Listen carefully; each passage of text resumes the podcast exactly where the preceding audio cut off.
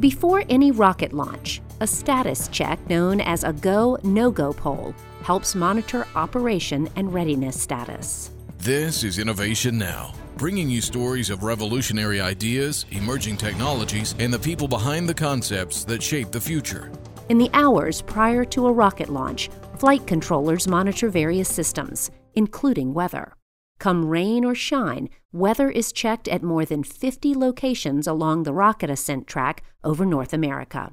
Before the launch can proceed, all controllers are queried for a go no go status based on specific do not launch criteria.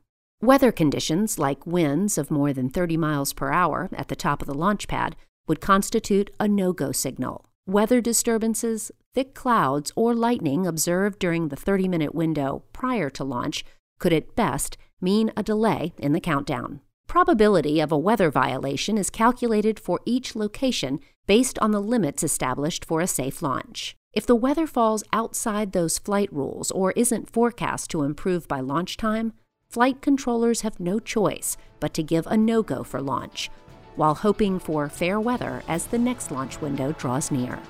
For Innovation Now, I'm Jennifer Pulley. Innovation Now is produced by the National Institute of Aerospace through collaboration with NASA